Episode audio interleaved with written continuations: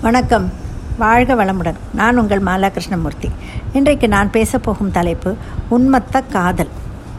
இளம் பிராயத்தில் இனம் புரியாத ஆண் பெண்ணுக்குள் வரும் ஈர்ப்பு தான் இந்த உன்மத்த காதல். இந்த காதலுக்கு கண்ணு கிடையாது. சரியா தப்பா என்றும் புரியாது. இனக்கவர்ச்சி தான் மேலோங்கி இருக்கும். இன்ஃபேச்சுவேஷன் என்று ஆங்கிலத்தில் சொல்வார்கள். சில வருடங்களுக்கு முன்னால் ஒரு பிரபல பள்ளி ஒன்றில் பத்தாம் வகுப்பு படித்த பெண்ணும் பையனும் தங்கள் பெற்றோர்களை ஏமாற்றிவிட்டு திருப்பதிக்கு சென்றிருக்கிறார்கள். அதுவும் எப்படி? அப்பாவுக்கு தெரியாமல் அவருடைய கிரெடிட் கார்டு கார் கீ பணம் எல்லாவற்றையும் எடுத்துக்கொண்டு பெண்ணை கூட்டிக் கொண்டு தானே கார் ஓட்டி கொண்டு திருப்பதி சென்றிருக்கிறார்.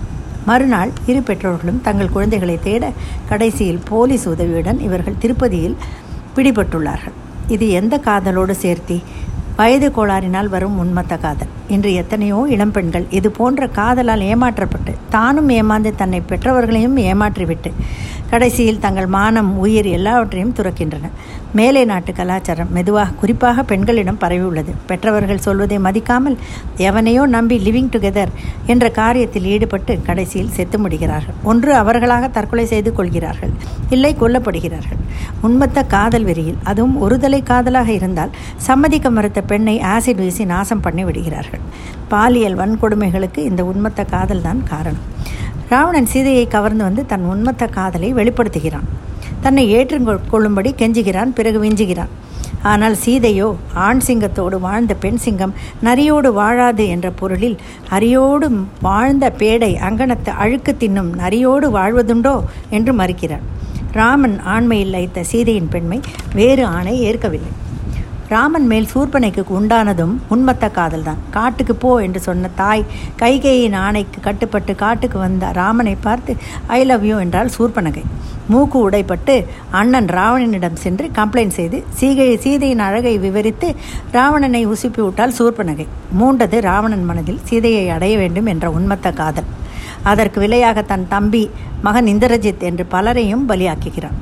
உன்மத்த காதலால் கடைசியில் தன் இன்னுயிரையும் விட்டான். எவ்வளவோ தவ வலிமையும் வரமும் பெற்றிருந்தும் இந்த உண்மத்த காதல் அவனை பலிவாங்கி விட்டது. அரசியல்வாதிகளுக்கு நாற்காலியின் மேல் உண்மத்த காதல். அந்த ஆசை நிறைவேற என்னவெல்லாம் செய்கிறார்கள்?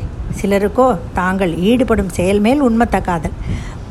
அந்த செயல் நல் நலம் பயக்கும் செயலாக இருந்தால் நல்லது. நெறி இல்லாத செயலில் உண்மத்த காதல் வைத்தால் அது மிகவும் தப்பு.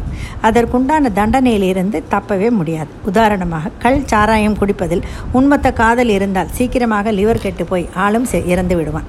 சிலருக்கு சீட்டு ரேஸ் என்று பல வகை சூதாட்டத்தில் ஆசை. அந்த காலத்தை மீராபாய் ஜனாபாய் ஆண்டாள் இவர்கள் எல்லாம் கண்ணன் மேல் உண்மத்த காதல் கொண்டிருந்தார்கள். இது போல பக்தி காதல் பல பேர் செய்திருக்கிறார்கள். கண்ணனை பற்றி அத்தனை அழகாக வர்ணித்து பாட்டு எழுதிய சூரதாசர் என்றவர் என்பவர் கண் இல்லாதவர் என்கிறார்கள். உண்மத்த காதலால் யாருக்கும் எந்த பிரயோஜனமும் கிடையாது. எல்லாவற்றிற்கும் ஒரு எல்லை உண்டு. காதலுக்கும் அப்படியே. காதலால் கசிந்துருகலாம் ஆனால் உண்மத்த காதலால் பின்னால் அழுது புலம்புவது கூடாது. புத்தகம் சர்வீஸ் போன்றவைகளில் சத்சங்கங்கள் நலம் தரும் செயல்கள் மகிழ்ச்சி உண்டாக்கும் பணிகள் கலைகள் போன்றவற்றில் உண்மத்த காதல் வைப்போம்.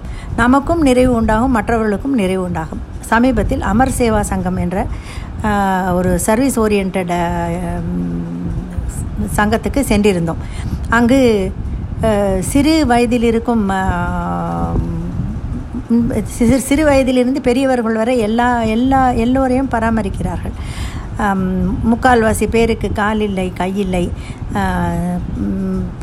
பல பேர் ஆட்டிசம் என்ற வியாதியினால் சரியாக உட்காரக்கூட முடியாமல் இருக்கிறார்கள். அவர்களை எல்லாம் ஒரு ஒரே ஒரு இடத்தில் வைத்து மூன்று வேளையும் சாப்பாடு போட்டு அவர்களுக்கு படிப்பும் சொல்லிக் கொடுத்து அவர்களையும் இந்த உலகத்தில் ஒரு நல்ல மனிதராக ஆக்க முயற்சி எடுத்துக்கொள்ளும் அந்த அமர் சேவா சங்கம் போன்ற சங்கங்களுக்கு சங்கங்கள் மேல் நாமும் காதல் வைத்து